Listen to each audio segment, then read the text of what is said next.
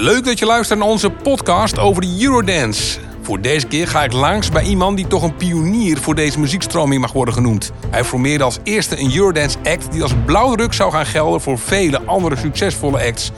Zoals Tour Limited, Two Bros on the Fourth Floor, Culture Beat, Capella, Mr. President en zo kan het nog wel even doorgaan. Een goed uitziende zangeres in combinatie met een stoere rapper. De niet-kenners zullen bij zijn naam niet direct opveren en dat vindt dit muziekicoon ook wel prima. Werk in de luwte bevalt hem namelijk heel erg goed. Zelden geeft hij interviews, ondanks dat hij toch heel veel te vertellen heeft. Hij gaat geen blad voor de mond nemen en gaf in ons voorgesprek aan open te willen zijn over zijn successen, maar ook over de keerzijde van de bikkelharde muziekwereld. Zijn naam is Ruud van Rijen, oprichter en geestelijk vader van 24-7. Mijn naam is Ralf Wildeboer en dit is Eurodance podcast, aflevering 4.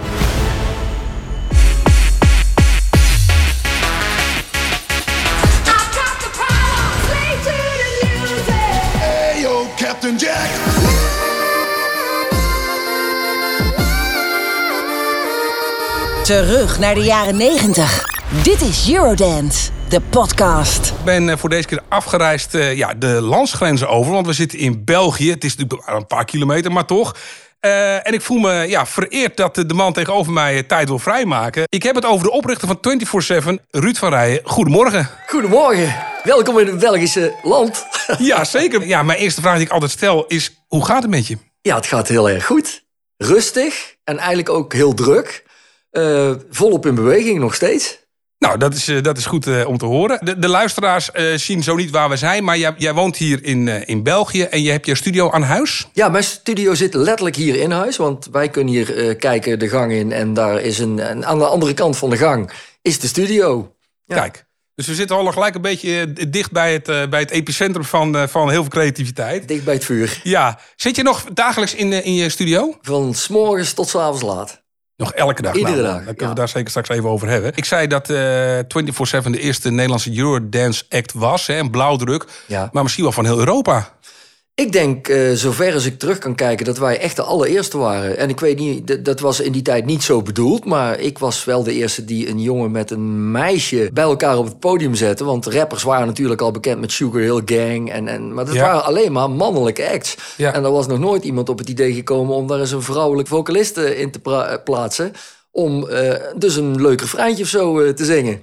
Nou ja, eh, goede zet. En Ja. nogmaals, het, het, eh, het is eh, veelvuldig over, overgenomen. We hebben een introotje gemaakt over jou om een beetje in de sfeer te komen. Dat is ingesproken door onze vaste over Bart Slim. Eh, en laten we daar heel even naar luisteren. Terug naar de jaren 90. Dit is Eurodance, de podcast. Ruud van Rijen wordt geboren op 18 januari 1964 in Baarle-Hertog in België. De familie van Rijen woont er na zijn geboorte nog maar kort, want verhuist een maand later weer terug naar Nederland. Al jong blijkt de kleine Ruud een creatieveling te zijn. Hij is graag in de weer met hamers en spijkers en knutselt erop los. Op 14-jarige leeftijd begint hij, niet geheel verrassend, aan een opleiding tot timmerman. Hij haalt zijn diploma's en gaat aan de slag als timmerman slash houtbewerker. Op 19-jarige leeftijd ontdekt Ruud een nieuwe passie. Luisterend naar de mixen van master mixer Ben Liebrand is hij al snel om. Dit is het! Do not panic. Return to your home. Switch on your radio. And listen. This is the Grand Mix 1983. Er komen twee draaitafels. En net als Charlie Lonois en Paul Elstak al vertelden in onze eerdere podcast... is ook Ruud eindeloos bezig met het mixen van muziek. De gemaakte mixen worden op cassettebandjes gezet... en gestuurd naar discotheken in de regio. Het uitgaanspubliek gaat erop uit zijn dak. Er wordt meer geïnvesteerd in betere apparatuur... en om dat te kunnen bekostigen... begint Ruud ook met het rondbrengen van de krant. Ruud doet mee aan een DJ-wedstrijd. En tot zijn eigen verbazing wint hij die ook nog. Dat smaakt naar meer. Er volgen meerdere wedstrijden en eerste plaatsen. Meest memorabele winst is die waar zijn grote voorbeeld Ben Liebrand in de jury zit. Die is onder de indruk van Ruud zijn DJ-skills en noemt hem een groot talent. En dat zag die Ben Liebrand toch maar goed. Time, probably to wonder what you're doing with all of this. Ruud wordt steeds professioneler als DJ en maakt mixen voor diverse radiostations als De Avro, Tros en Veronica. Zo zijn zijn mixen te horen bij de Bond van Doorstarters in de Ferrymaat Soul Show. Hey DJ!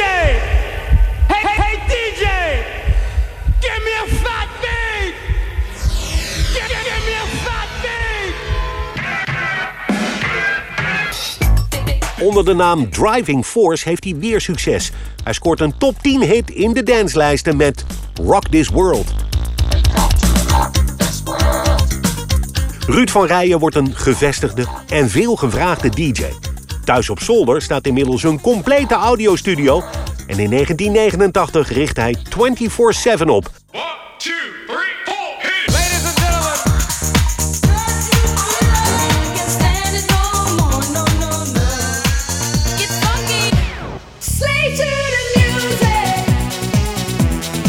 En de successen die hij daarmee gehad heeft... zijn bij elke 40er en 50er in Nederland en ver daarbuiten wel bekend.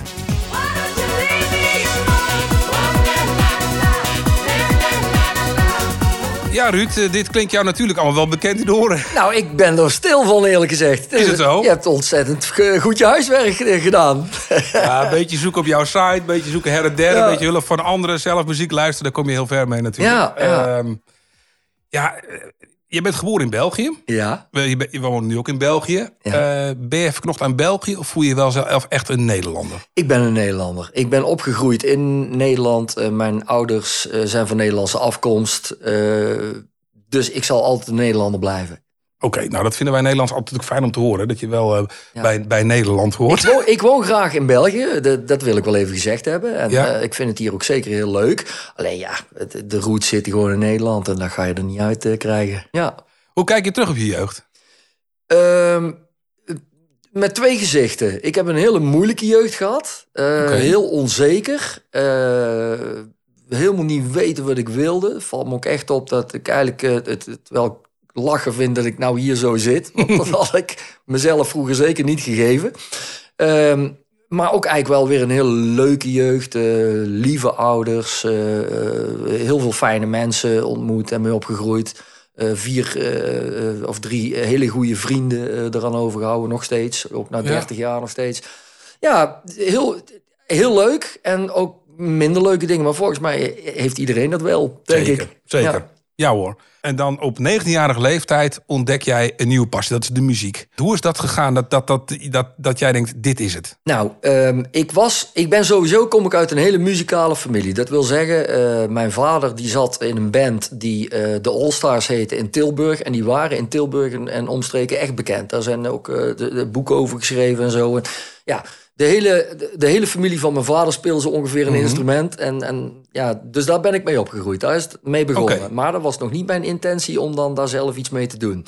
Totdat ik op, en dan moet ik even liegen, ergens op 12, tussen de 12 en de 16-jarige leeftijd eh, kom ik eh, met een vriend in aanraking, eh, Ron Koppelmans. En die zei, Ruud, er is vanavond, toen wij al veel op stap aan het gaan waren... er is vanavond komt er een mixprogramma op, op de radio, midden in de nacht, van Ben Liebrand. Dat is een allereerste aflevering, hè? Aha, ja, ja. En toen is hij bij mij blijven slapen. En wij hebben om 12, volgens mij begon het om 12 uur, moet ik even liegen.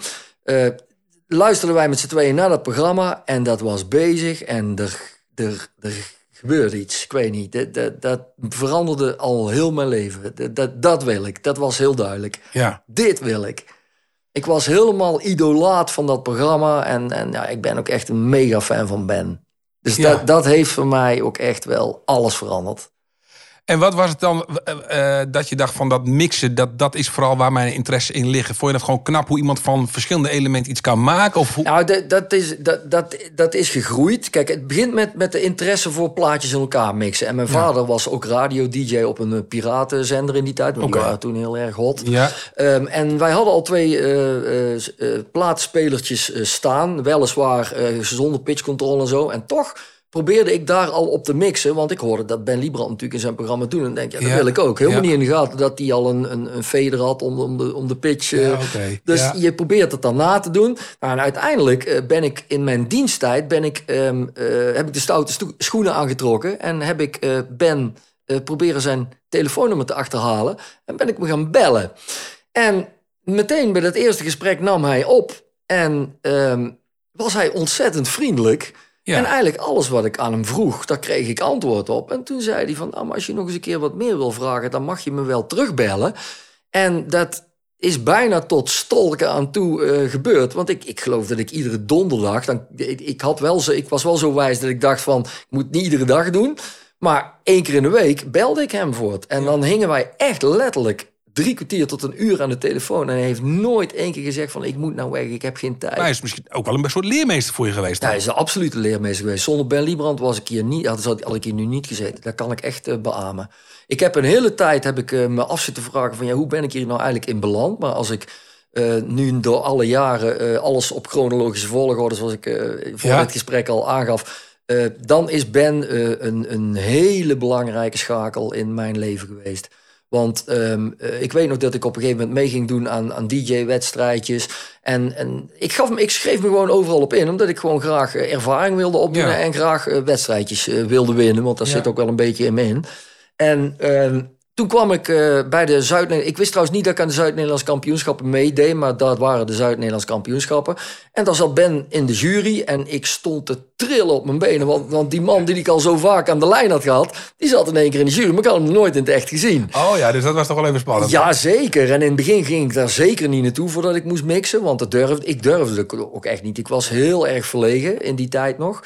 En ehm, na afloop kwam Ben naar mij toe en die zei... Ruud, eh, je moet niet langs je schoenen gaan lopen... maar wat ik hier zie... En jou, ja, dat heb ik nog nooit eerder gezien. Ik weet niet eens of ik het zelf kan. Dat was letterlijk Nou wat hij zei. dat is een heel groot compliment als iemand, als de, de, de, de meester het zelf zegt, toch? En dat, dat, en dat zijn wel dingen die je dan op dat moment raken. En die je dan innerlijk de kracht geven van... verdomme, dan moet ik doorgaan. En Ja. misschien kan ik dit wel echt. En, en zo begint het dan te groeien. Ja. Ja. Was het ook, want je zegt, ik ben verlegen. eh, of toen de tijd was ik heel erg, dat ik daar wel heel veel last van, dat ik verlegen was.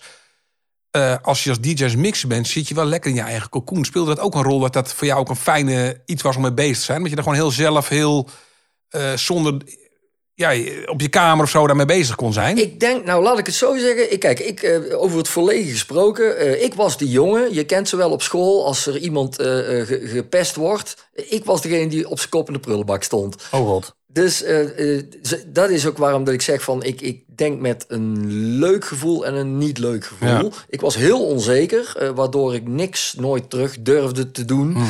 Nou, dan word je gewoon gepest en, ge- en gekleerd. Dat heeft Ja. mij wel op een, een bepaalde manier gevormd, zal Ja. ik maar zeggen. Doordat ik dit soort dingen heb meegemaakt, ben ik wel graag alleen. Ja, ja, klopt. Dus dan, als ik in de studio zit, dan eh, vind ik dat heel fijn. Ik zit heel graag eh, lekker in alle rust te werken en gewoon een ding doen waar ik zelf in geloof, zonder bemoeienis van anderen. Nou, dat is hartstikke fijn. En dat je dat nog steeds kan doen, ook hier thuis. Dat Ja. is natuurlijk wel een, eh, ja, mooi dat je dat kan ik doen. vind het fantastisch. Ja. Ik heb een, wat dat betreft, ja, ik, ik zeg altijd, ehm, zoals mijn leven er al vanaf mijn 26e uitziet, zou ik met geen ander willen ruilen. Nee. Ik nou, dat is toch mooi? Ja, ik vind het prachtig. ja. Ja, ik ben ook een gelukkig mens. Mooi zo. Jouw eerste productie, neem even een klein stapje. Eh, jouw eerste productie, eh, project waarmee je bezig bent, dat is Driving Force. Ja. Zeg ik dat goed? Ja. Klopt. Eh, laten we even een klein stukje luisteren, want dan kunnen we het er gelijk even over hebben. Dat is ook leuk als we het even kunnen horen.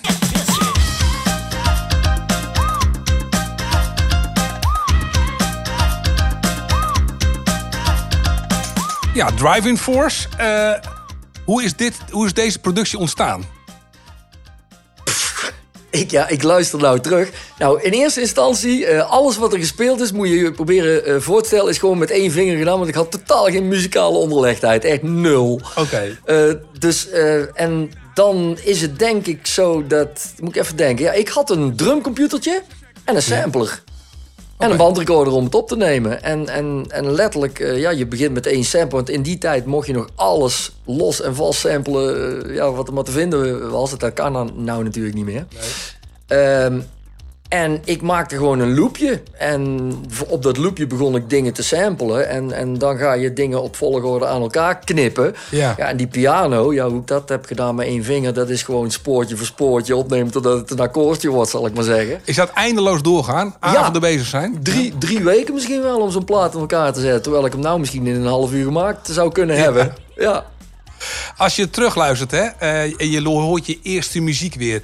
hebben ze iets van, nou, ik vind het nog steeds goed? Of zeg je, nee, ik ben zo ver ontwikkeld... dit is nog zo basis van hoe ik toen was? Hoe luister je naar? Het, het allerlaatste, ja. Ja. ja. ja, Ik, eh, ik ben enorm gegroeid eh, muzikaal. Ik heb eh, ook echt veel eraan gewerkt, zal ik maar zeggen. Dat Ja. is ook best wel leuk. Maar mag ik, mag ik deze dingen vertellen trouwens? Of zal, zal ik vertellen hoe het tot stand is ja, gekomen? zeker. Je bent vrij om te vertellen wat, wat, wat je wil, Ruud. Nou, mijn muzikaliteit is eigenlijk pas de, de echte afgelopen tien jaar gekomen. Kijk, in eerste instantie ehm, eh, begin je met één vinger te spelen. En dan merk je dat als je succes krijgt, dus met, eh, de- Ja. in de I Can Stand It eh, periode, dan moet je een album gaan maken. En dan kom je gewoon tekort, dan heb je de know-how niet. Nou, toen werd ik met iemand in contact gebracht, Jim eh Soulier, die inmiddels is overleden. Ja. Maar die man was heel erg eh, muzikaal onderlegd. En die leerde mij, eh, eh, laten we zeggen, hoe akkoorden werkten, globaal. En als ik dan iets wilde, dan zong ik het aan hem voor. En hij speelde dat dan. Dus zo werd dan het Ja. eerste album gemaakt. Dus de ideeën kwamen meestal wel van mij af. Maar hij vertaalde dat op het toetsenbord, zal ik maar zeggen.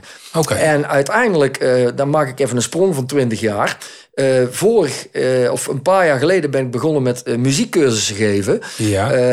Of producercursussen, zo moet ik het eigenlijk zeggen. Voor, omdat ik eigenlijk mijn ja, kennis door, door wil geven aan de jeugd. Ja. En toen kwam ik met twee jongens in contact.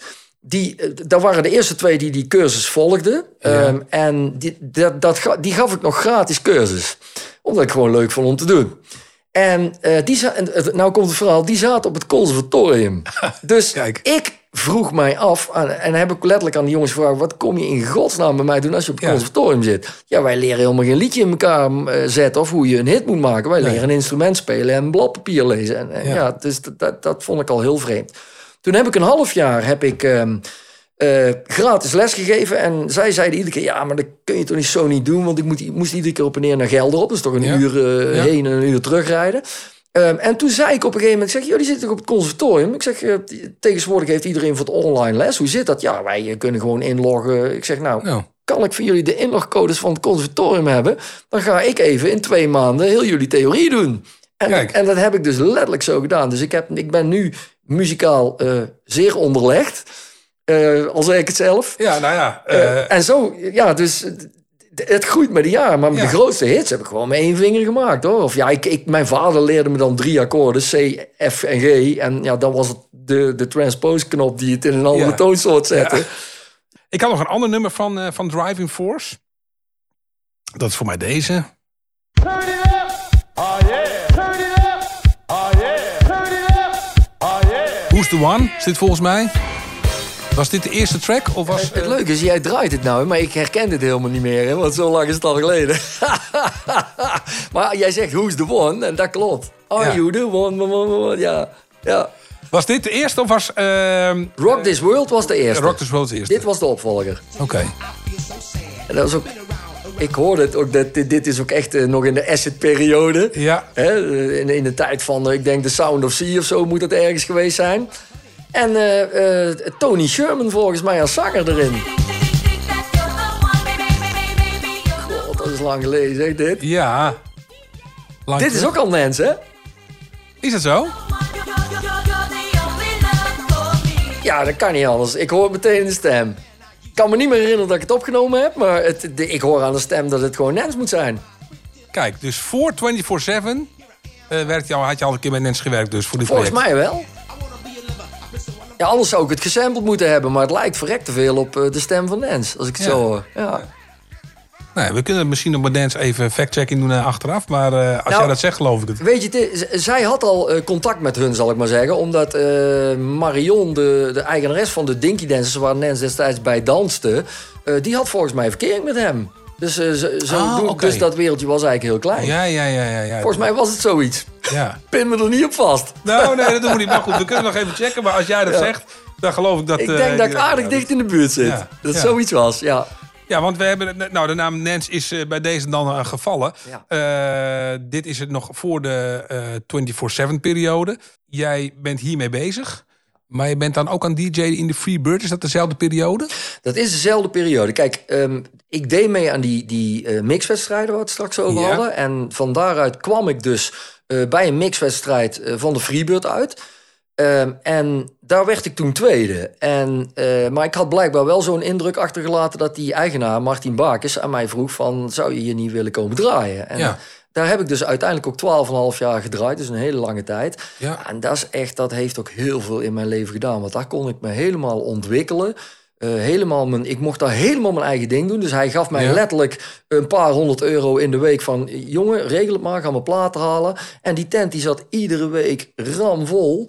Dus eh, ja, dan krijg je geen commentaar. Hè? Dan, eh, dan mag je blijven. En, Nee, zolang het publiek komt, dan Ja. ben je goed bezig en natuurlijk. ik kon daar dus helemaal naar vrije hand mijn eigen keuzes maken, mijn eigen muziekstijl draaien. Ik kon daar alles doen wat ik zelf wilde. Ja. En dat, dat was, daar, heb ik, daar heb ik ontzettend veel geleerd. Ja, want Nens kwam daar ook veel natuurlijk, als, als uitgaanspubliek Als, natuurlijk. als gewoon klant, ja. Ja. ja. En zij deed mee aan de misverkiezingen. Daar is het allemaal mee begonnen. Precies, dat heeft ze uiteraard ook verteld in haar podcast. Want, Ja. Maar jij kende haar broer ook, die was daar ook DJ? Ja, ik ken haar broer wel, maar ik wist bijvoorbeeld helemaal niet dat hij DJ was. Dus ik Ah. kende hem niet als DJ. Oké. Nee, ik, ik, ik, ik had meer interesse in Nens, denk ik. Want Ja. ik vond haar een hele mooie eh, meid, ook al in die Ja. tijd. Toen was ze 15, hè? Ja. En ik geloof dat ik zelf 22 of zo was. Weet ik niet. Iets in die geest. Nou, en ehm, eh, zij kwam natuurlijk vaak eh, bij de discotheek en zo staan. En wij hadden... Ik had eigenlijk met iedereen best wel een goed contact. Ondanks dat het een grote discotheek was, kende ik zo... Nou, ik kende... 60% van het publiek kende ik eigenlijk wel. Het was een hele vaste kliek. Ja. En ik eh, presenteerde daar ook eh, misverkiezingen en allerlei andere dingen die aan elkaar eh, geluld moesten worden. Ja, maar er waren ook veel evenementen in die ja, discotheek. Ja, ja, en dat ging echt van, van, van striptease shows in die tijd nog tot het echt van alles. Je kon het niet bedenken of het werd daar wel eh, gehouden. Nou, en een van die misverkiezingen deed zij aan mee. En die won ze toen niet, maar toen weet ik dat ik, ehm, eh, en dit is het werkelijke verhaal, naar haar toe ben gegaan. Ik zeg van, Nancy, je ziet er geweldig uit. Ik zeg, jij weet dat ik, eh, zij wist al dat ik met, die, met platen bezig was. Ik zeg, ik vind jou echt een, een, iemand om, om, om- ja, als jij een plaat zou, ik heb het Ja. letterlijk zo gezegd. Als jij zou kunnen zingen, dan zouden wij best wel iets samen met elkaar kunnen doen. En dat Ja. bedoelde ik dan echt op, op zingen en, en, en een groep. En eh, toen zei ze, ja, maar dat kan ik ook best wel. Maar hoe gaan we dat dan doen? Ik zeg, nou, heb je een cassette recorder thuis of zo? En ehm, toen zei ze, nou, ik kan misschien wel iets opnemen. En toen heeft ze op een cassette recordertje heeft ze een, eh, eh, een, een liedje... Ze heeft een- op een liedje van Whitney Houston, dan moet ik even goed denken... op een liedje, een liedje van Whitney Houston heeft ze iets overheen gezongen. Dus gewoon Ja. over het origineel. En daar kwamen ze de week erop mee aanzetten. Ik zeg, nou, dat klinkt hartstikke goed. Ja. Zeg, kom maar een keer naar de studio toe. Ja. En, eh, want Nens had het ook in haar podcast over de, het strijkplank eh, Ja, dat, dat hokje. is leuk dat je dat bruggetje maakt, want dat fragment heb ik even erbij gehaald. Ja. Eh, want Nens vertelt inderdaad hoe de eerste keer bij jou wat inzingen ging. Daar kunnen we even naar luisteren. Is goed? Kan je nog die avond of dat moment herinneren dat Ruud naar jou toestapte? Of hoe ging dat? Ik weet niet hoe dat ging. Ja, ik vond het altijd wel heel interessant wat hij aan het doen was. Dus ik stond regelmatig zeg maar, naast hem in die DJ-boot. Stond ik te koekeloeren van, wat doe je nou eigenlijk met al die platen? Dus ik raakte wel al snel met hem aan de praat. En op een gegeven moment, volgens mij was dat ook wel daar, ergens begin minuten dagen... dat hij zei van, joh, ik heb een eh, nummer gemaakt... en daar wil ik een vrouwenstem op hebben. Wil je een keertje langskomen om dat in te zingen? Ja. Nou ja, dat is goed. Eh, volgens mij had ik toen al een scootertje. Ik weet het eigenlijk niet hoe ik daar gekomen ben. Maar ik ben in ieder geval naar zijn huis gegaan. Ja. En hij had boven in zijn huis, het was een heel simpel klein huisje. Had hij één kamer helemaal ingericht met een mengpaneel, noem maar. Je kon je kont niet keren. Het was helemaal volgebouwd met apparatuur. En het kamertje daarnaast, dat was het strijkhok. Er stond een strijkplank en de skischoenen van hem en zijn vrouw. En eh, eh, fotoalbums en, en een microfoon. En toen zei hij, ga maar zingen. Het moet Ja. I can stand it, no more, no, no, no zijn. En het moet ongeveer zo klinken. Dus dat heb ik gedaan en eh, dat was het. Ja, en weer terug naar school. ja dat vertelde Nens erover. Maar dat is niet helemaal, dat klopt niet helemaal. Oké. Want zij haalt twee dingen door elkaar. Oké. Het klopt. Ik had een strijkamertje en daar heeft zij heel veel in staan te zingen. Maar I Can Stand It, de allereerste keer dat ze bij mij kwam, had ik helemaal aan die kant nog geen ehm, zanghok. Maar moest het letterlijk nog met een microfoon in de hand zo ingezongen worden. Dus met een, gewoon zo'n zo'n simpele eh. DJ-microfoon. En, en dat heeft ze eh, eh, eh, iets van 25, 30 keer ingezongen. En daar hebben we de beste sample van gepakt. En, en, en, en zo vier keer gesampled. En dat was de hit. Ja, ik moet zeggen, in die podcast zelf zei ze er ook bij van ja, ik moet even denken hoe het zat. Ik weet het niet meer precies. Dus ze moest ook even flink graven. Misschien dat ze een bepaalde eh, andere sessies door elkaar heeft gehaald met die eerste keer. Maar het ging, wel, het ging wel gewoon heel simpel thuis. eh. Heel eenvoudig gewoon. Ja, heel eenvoudig. En kijk, ik weet nog namelijk precies hoe dat het dus was zo. Omdat het voor mij een heel spannend moment was. Want het was de eerste keer dat ik eh, iemand gebruikte eh, om vocalen eh, op te Ja. nemen. Of in ieder geval zo met, met een microfoon. Ik had dat Ja. nog nooit gedaan. Nee. Want ik knipte bandjes. Maar dat is, nog, dat is geen opnemen. En Nee. dat is even iets anders. Dus Nens was misschien nerveus dat ze bij jou kwam. Maar jij was eigenlijk ook nerveus dat je met de zangeres moest Ja, werken. zeker. Dat was gewoon wederzijds. Dat was gewoon allebei. De eerste keer, zal ik maar zeggen. Ja. Want toen jij in de Freebird werkte, hè, was jij toen al bezig met het nummer I Can Stand It? Ja. Daar hebben we ook een andere versie van nog van. Versie zonder Nens. Een Nou, hip-hop versie. Ja. Ja, dit is de echte originele I Can Stand It zoals het ooit echt begonnen is. ja. Geen Nens. Toen had ik al een eh, drumcomputer, een MPC 60 thuis. En daar is dit hele ding in geprogrammeerd. Ja. Dit vind ik trouwens nog steeds lekker. Ja. Nou, als je het lekker vindt, luister gewoon even naar.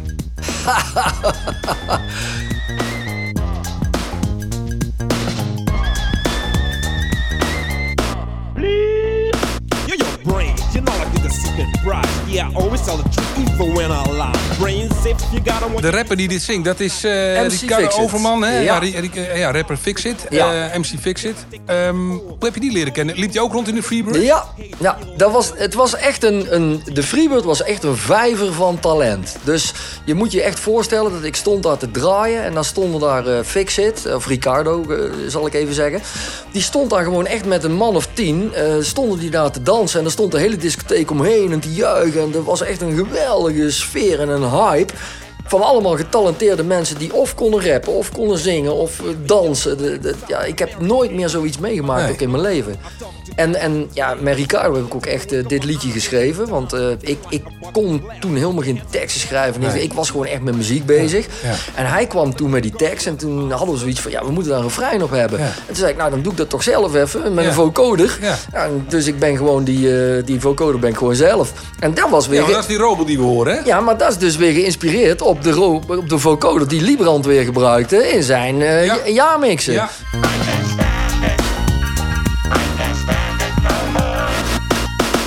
En dan vanuit dat robot op een gegeven moment toch gedacht van... ik moet het toch nog, ik moet het nummer nog verder ontwikkelen. En toen Nou, kwam dat- Nens, was dat ook een heb- beetje... Dat heb ik niet gedacht. Eh, het- wij waren toen eh, als, eh, bij de platenmaatschappij Freaky Records van Koen Noordendorp getekend. En Koen was iemand die bovenop de muziek zat. En, Ja. en die credits die mag hij ook eh, hebben, vind ik. Want ehm, eh, hij was degene die op een gegeven moment zei van... Ruud, eh, het gaat gewoon hartstikke goed met die plaat... maar misschien moeten we hem gewoon iets commerciëler eh, maken. En toen gaf hij mij een voorbeeld van Sydney Fresh... The Party's Just Begun. En toen zei hij, kunnen we niet zoiets maken?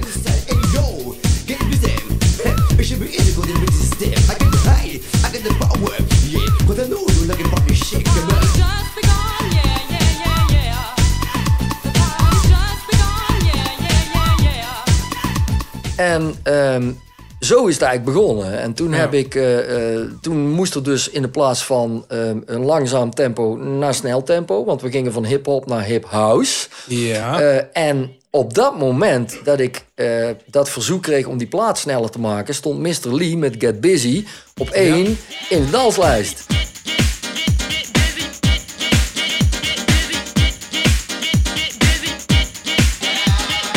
En toen dacht ik, nou, die loop, die hebben we al vast. Want Ja. die kon je gewoon samplen in die Ja. tijd. Dus dat ritme heb ik echt gesampled eh, van Mr. Lee. Wel nog een eigen kick en wat eigen dingetjes erbij gezet. Maar Mhm. de basis was, was, was Mr. Lee Get Busy. Ehm, omdat ik hip-house wilde maken, piano. We, we kwamen eigenlijk net uit eh, de Chicago House eh, tijd, Ja, hè, Farley ja. Jack Master Funk. Ja. Dus piano's waren heel erg in. We hadden Italo eh, net gehad. En daar was een nummer Starlight, nummer uno. one and a two and a three.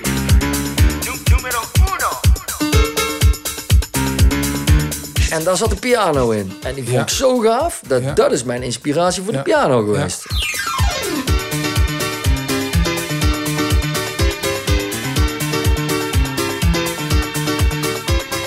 Ehm, The party's just be... Nou ga ik het, het werkelijke verhaal vertellen. Ja. The party's just begun. Yeah, yeah, yeah, yeah. Dat was het refrein van Sydney Fresh.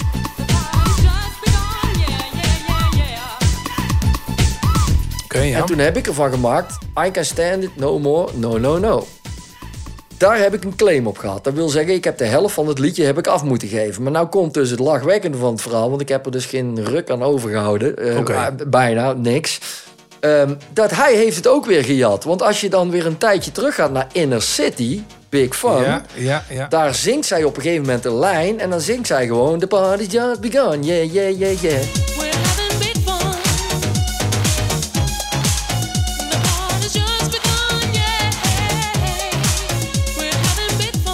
Dus zij hebben het gewoon weer gejat van Inner City. Ja. Dus iedereen jatte gewoon van elkaar. En eh, de Henning Wright, de, de schrijver eh, van The Party's Just Begun...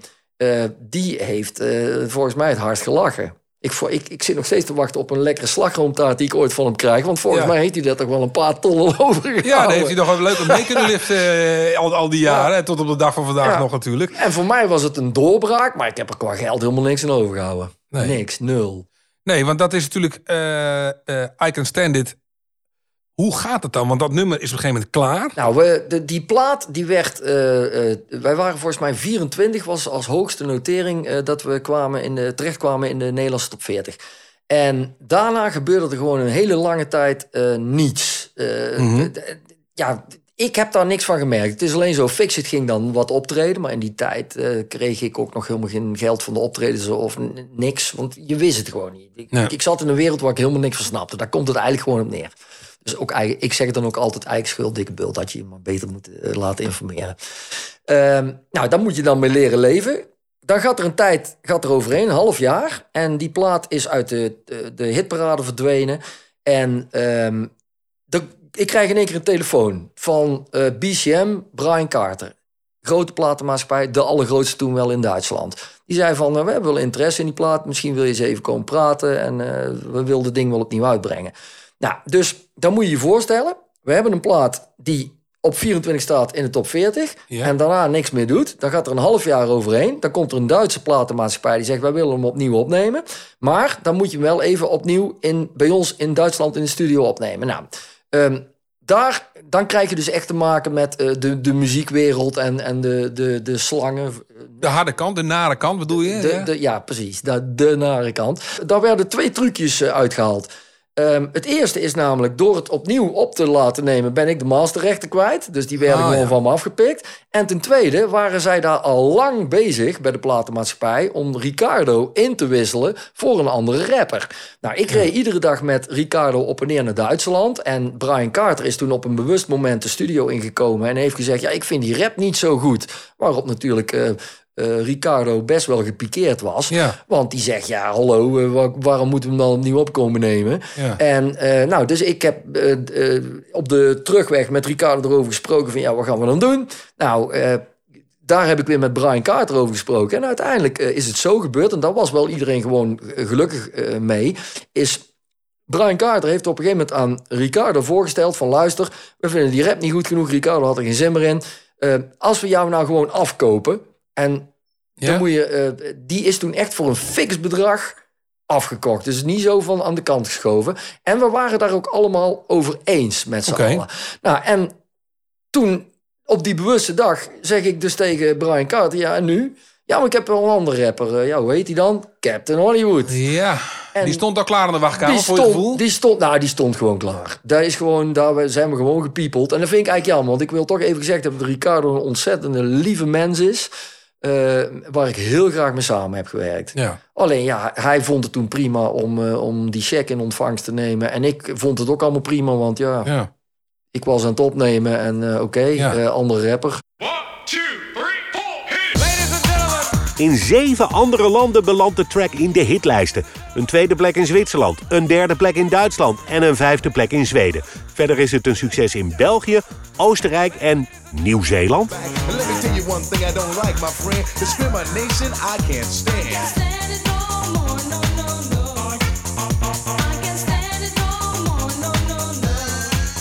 Elf maanden later volgt Are You Dreaming?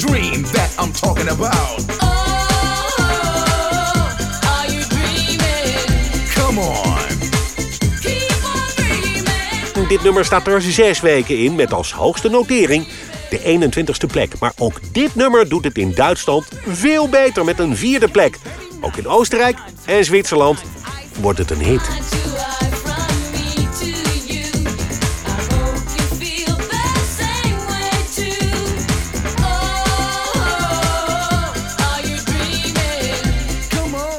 Ja, Ruud, jij zegt het al. eh, jij begon er net al even over. Dat, eh, denk je dat die, eh, deze nummers misschien in andere landen als Duitsland een groot succes zijn geweest... omdat daar ook een veel sterkere, betere marketing achter zat? Of past het beter bij... Het was, het was puur de marketing. Het was puur de, de power van, van de platenmaatschappij. eh, Ja. De goede foto's, ehm goede handling, heel veel contacten overal. Want er zaten echt grote mensen achter. La- Laat ik het zo zeggen. eh, de, de John de Mol die wij in Nederland kennen... eh, zo was er eh, een, een gast in, in Duitsland. Ik weet even zijn naam. Uli Jonas. Dat was een, een, een, een goede vriend van Prik, onze manager... En dat is allemaal. dat- ja, als ik het heel. Zoals ik het nu bekijk na 30 jaar, handjesklapdeals. Ja. Gewoon van jij zorgt gewoon en ik geef jou zoveel percentage. En wij waren gewoon degene die het verzonnen. En, en daardoor werd het zo groot. Maar was je dan een beetje een speelbal van dat soort mensen, zeg maar? Wij waren gewoon pure speelbal. Wij waren de creatievelingen, maar anderen maakten daar misbruik van. Dat is echt zoals het is gebeurd. Wij waren gewoon hartstikke jong. We wisten niet eh, eh, waar we in belanden. Eh, het werd mega groot en wij werden geleefd. Dat heeft Nens ook duidelijk aangegeven. Van, eh, wij, hadden, wij wisten helemaal niet wat er aan de hand was. Nog sterker, ehm, ik maakte I Can Stand It. En ik heb om het album op te nemen nog één keer de groep gezien. Ik heb ze daarna nooit gezien. Ongelooflijk, hè? Ik heb eh, nog sterker. Ik durf zelfs nu hard te beweren dat. ehm, eh, als ik het dan. Je weet dat Nens nu opnieuw optreedt hè, Ja. met, met die jongens. Ja. Hè? Ik denk dat ik die nou voor de derde of de vierde keer gezien heb in heel mijn leven. Hanks en Jacks bedoel jij? Ja, Ongelooflijk. ja. Want dat werd ook bij mij weggehouden. Je werd dom gehouden. Om, om, om de dood eenvoudige reden. Als ik zou hebben gezien dat je daar in stadions van tussen de 10 en de 500.000 man eh, eh, waren er letterlijk optredens. Eh, eh, ik, die 500.000, die heb ik trouwens ook echt gezien. Hè? Dus dan moet je je Ja. voorstellen als je een Queen op ziet treden op tv... en zover als je kunt kijken alleen maar mensen. Nou, daar stond ik bij in Madrid. Ja, dan gaat er in één keer een belletje rinkelen van... Hey, hoe kan dat ik hier eigenlijk nooit geen geld van heb gekregen? En hoe kan eigenlijk dat? Nou, dus ze hebben je eigenlijk altijd eh, je hele leven dom gehouden. Ja, want dat is natuurlijk een beetje. eh, eh, dat zijn natuurlijk twee aparte werelden. Ja. Ehm, Captain Hollywood en Nance, die gaan de hele wereld over, Europa over. Er staan overal tv-opnames, alles. Die beleven dat succes echt als succes, als roem. Ja. Maar hoe heb jij dat dan beleefd? Want jij zat gewoon dus gewoon in je studio. Nou, ik heb het beleefd dat ik af en toe eh, een nieuwe single in mijn handen geduwd kreeg van kijk, deze gaan we nu uitbrengen. En er werd natuurlijk wel aan. Eigenlijk, ik bepaalde wel wat de nieuwe singles eh, werden. Ja. Eh, dat deed ik dan wel bij de platenmaatschappij. Ehm, en voor de verder rest, ja, wist ik niks. Nee. Komt eigenlijk op neer. Ja. En nog sterker, ik heb ook bijvoorbeeld helemaal nooit geen contract gehad hè, met eh, hun. Dat, de platenmaatschappij had rechtstreeks eh, een contract met de artiesten. Ja. En een apart contract ook gewoon met mij. Ja. En, eh, en, en terwijl dat ik in Nederland ben ik begonnen als 24-7 featuring MC Fixit. En Ja. uiteindelijk werd door de platenmaatschappij in Duitsland... werd het eigenlijk gewoon gedaan dat 24-7 die groep was die daarop stond te treden... werd eigenlijk gewoon mijn, mijn naam gejat. Daar kwam het eigenlijk gewoon neer. Want 24-7 is gewoon mijn eigen naam. Maar dat zijn, er zijn nu nog artiesten die dat proberen te jatten. Eh, en dat, dat is eigenlijk wel heel apart. Dat, eh, Ja. Zelfs eh, de, de, door het zo de media in te gooien... wordt het gedaan alsof de groep 24-7 is. Maar dat is helemaal niet. Nee. Ik ben 24-7 en de groep is gewoon featuring... eh Nance, Stace, noem het maar op. Ja. Alle artiesten. Ik heb altijd als featuring gewerkt Ja. in 24-7. 24-7, dat was echt Ruud van Rijen. Ja. Punt. Ja. Hoe ben je trouwens, op, dat we het toch over hebben, 24-7, hoe ben je op die naam gekomen? 24 uur, 7 dagen in de week eh, bezig zijn. eh, dat is volgens mij een uitdrukking. En zo is het eigenlijk eh, ontstaan. Oké. Ja. Trad jij voor de hits ook als DJ wel op onder naam 24-7? Of kwam die naam Nee, dat- echt als toen de act kwam? Zeg maar? Het, het raar, nee, nee. eh, 24-7 is echt. De, de, de- toen ik het eerste liedje uitbracht met MC Fixit. Toen was het gewoon 24-7 featuring MC Fixit. Ehm, in die tijd eh, draaiden er wel veel DJ's in kroegen en in discotheken. Mhm. Maar de DJ zoals wij die kennen als Chesto en Hardwell. dat bestond toen nog niet. Nee. Dat kwam pas naar de rand. Ja. Eigenlijk toen, toen Chesto inkwam, zat ik.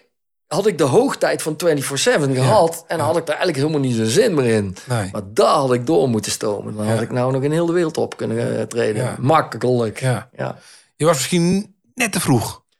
Qua piekmoment, Ja. jaren 90 en Ja. de zero's Daarna kwam kwam, een andere echt, eh, kwam een totaal andere stroming. Ja, ja. Jullie hebben die, die successen gehad. Dan op een gegeven moment gaat de platenmaatschappij failliet. Ja. En dat betekent eigenlijk ook gelijk een soort einde van een tijdperk voor 24-7 featuring Captain Hollywood en Nou, Nance. de, de, even kijken. Het was. Ja, ik, ik, ik kan er nou gewoon heel open over eh, praten. Hè. Ik kreeg in die tijd kreeg ik een contract eh, van een half miljoen mark. Nou, dat was veel geld voor, voor, voor, voor een timmerman. Hè? Dat, is- dat is toch mooi. Ja. Eh, maar in werkelijkheid ging ik die dag toen ik het contract getekend had, werd ik naar huis gestuurd met een cheque van 20.000 mark. En die kon ik verzilveren. En die heb ik ook verzilverd. En eh, de rest heb ik nooit meer gezien. Dus dat is ook het enige wat ik aan heel mijn succes heb overgehouden. Ja. 20.000 mark. Ja, dat En, is- en een he- hele dikke hit. Ja, dat, dat wel, dat wel, ja. Nou, laat ik, ik, ik heb ik ook wel eens voor een project gewerkt. En dan was af, ach- achteraf, toen het betaald moest worden, werd het ook een probleem. Kwamen de betalingen niet en was het BV'tje ook failliet. Dus toen ben ik ook eh, niet met zulke bedragen, maar ook wel met eh, enkele 10.000 euro het schip ingegaan. Ja. Ja, daar ben je natuurlijk doodziek van. Ja. Eh, dus ik kan me voorstellen dat je daar ook doodziek bent van Ja, met ik vond moment. dat verschrikkelijk, want je weet dat je in heel de... eh, je hebt overal gouden platen en eh, die, die, die trouwens ook niet kreeg in die tijd. En, ik weet wel dat Nens en de groep kregen die dan wel. Maar zoals ik al zei, ik werd overal weggehouden. En Ja. ik mocht eigenlijk niet te veel van het succes weten. Het is voor mij een leerschool geweest. Dus ik, ik heb het wel een plaats gegeven, maar het is, was geen leuke tijd. Nee, het is, het is een harde leerschool geweest. Heel harde, Ja. heel harde, ja. Maar is dat ook zo dat ondanks dat die jaren 90 dus een enorm succes zijn geweest voor 24-7... Ja. dat daar voor jou wel een beetje een, een zit er een beetje een, een randje aan? Een beetje een, of Aan heel, nou... aan heel 24-7 zit voor mij een hele nare rand. Dat is gewoon... eh, dat- dat- buiten het succes en de liedjes die ik met liefde heb geschreven... en waar ik nog steeds eh, met veel plezier naar terug eh, luister... zijn er ook ontzettend veel dingen gebeurd eh, waar, wat echt niet leuk is. Nee. Maar dat hoort er denk ik bij. Maar ik denk dat het wel heel belangrijk is dat je op een gegeven moment dat wel ook een plek moet kunnen geven en door moet gaan. Zo word je een verzuurd mens, zeg maar. Dan, word je, Ja. en dan is het leven Nou, grote teleurstelling ik- en daar ik- moet je overheen kunnen Ik stappen. kwam in een hele moeilijke periode natuurlijk. Want eh, de platenmaatschappij had een contract getekend voor één album met eh, Captain Hollywood. En in de tijd dat die feed gingen, was ook, zat ook dat album erop. Dus die zei gewoon van ja, Ruud, met alle respect. Of ja, daar hoorde ik dan via via. Ik ga niet door, ik ga solo verder. Nou, dus wij zijn ook nooit als, met ruzie of zo uit elkaar. Nee. Dat was gewoon normaal. Het contract was afgelopen. Dus ja, Ja. hij mocht gewoon gaan. Ja. En dat deed hij ook. En zo eindigde de eerste succesperiode voor 24-7. Rapper Captain Hollywood gaat voor een solo carrière en boekt nog succes met hits als More and More en Flying High. We're flying high, we're flying right Zonder rapper valt de act 24-7 dus stil. Nance belandt achter de kassa bij de plaatselijke supermarkt en Ruud zit alleen in zijn studio. Hoe nu verder? In de volgende aflevering vertelt Ruud over hoe het succes weer terugkwam met hits als Slave to the Music, Is It Love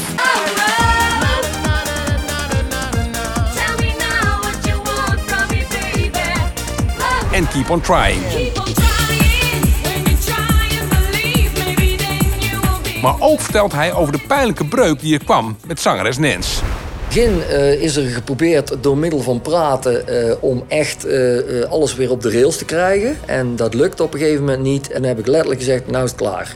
Deur uit, ik ben, er helemaal, ik ben er gewoon helemaal klaar mee. Opoepelen jullie. Het hele verhaal allemaal in de volgende aflevering. Deze podcast is een Mika Media productie en de audionabewerking is verzorgd door de audio. Verder werkten mee Bart Slim, Roger Hugger, Sandy Hausendorfer en Barbara Karel. Dit was het voor nu. Tot de volgende podcast. Het vervolg met Ruud van Rijen. Eurodance.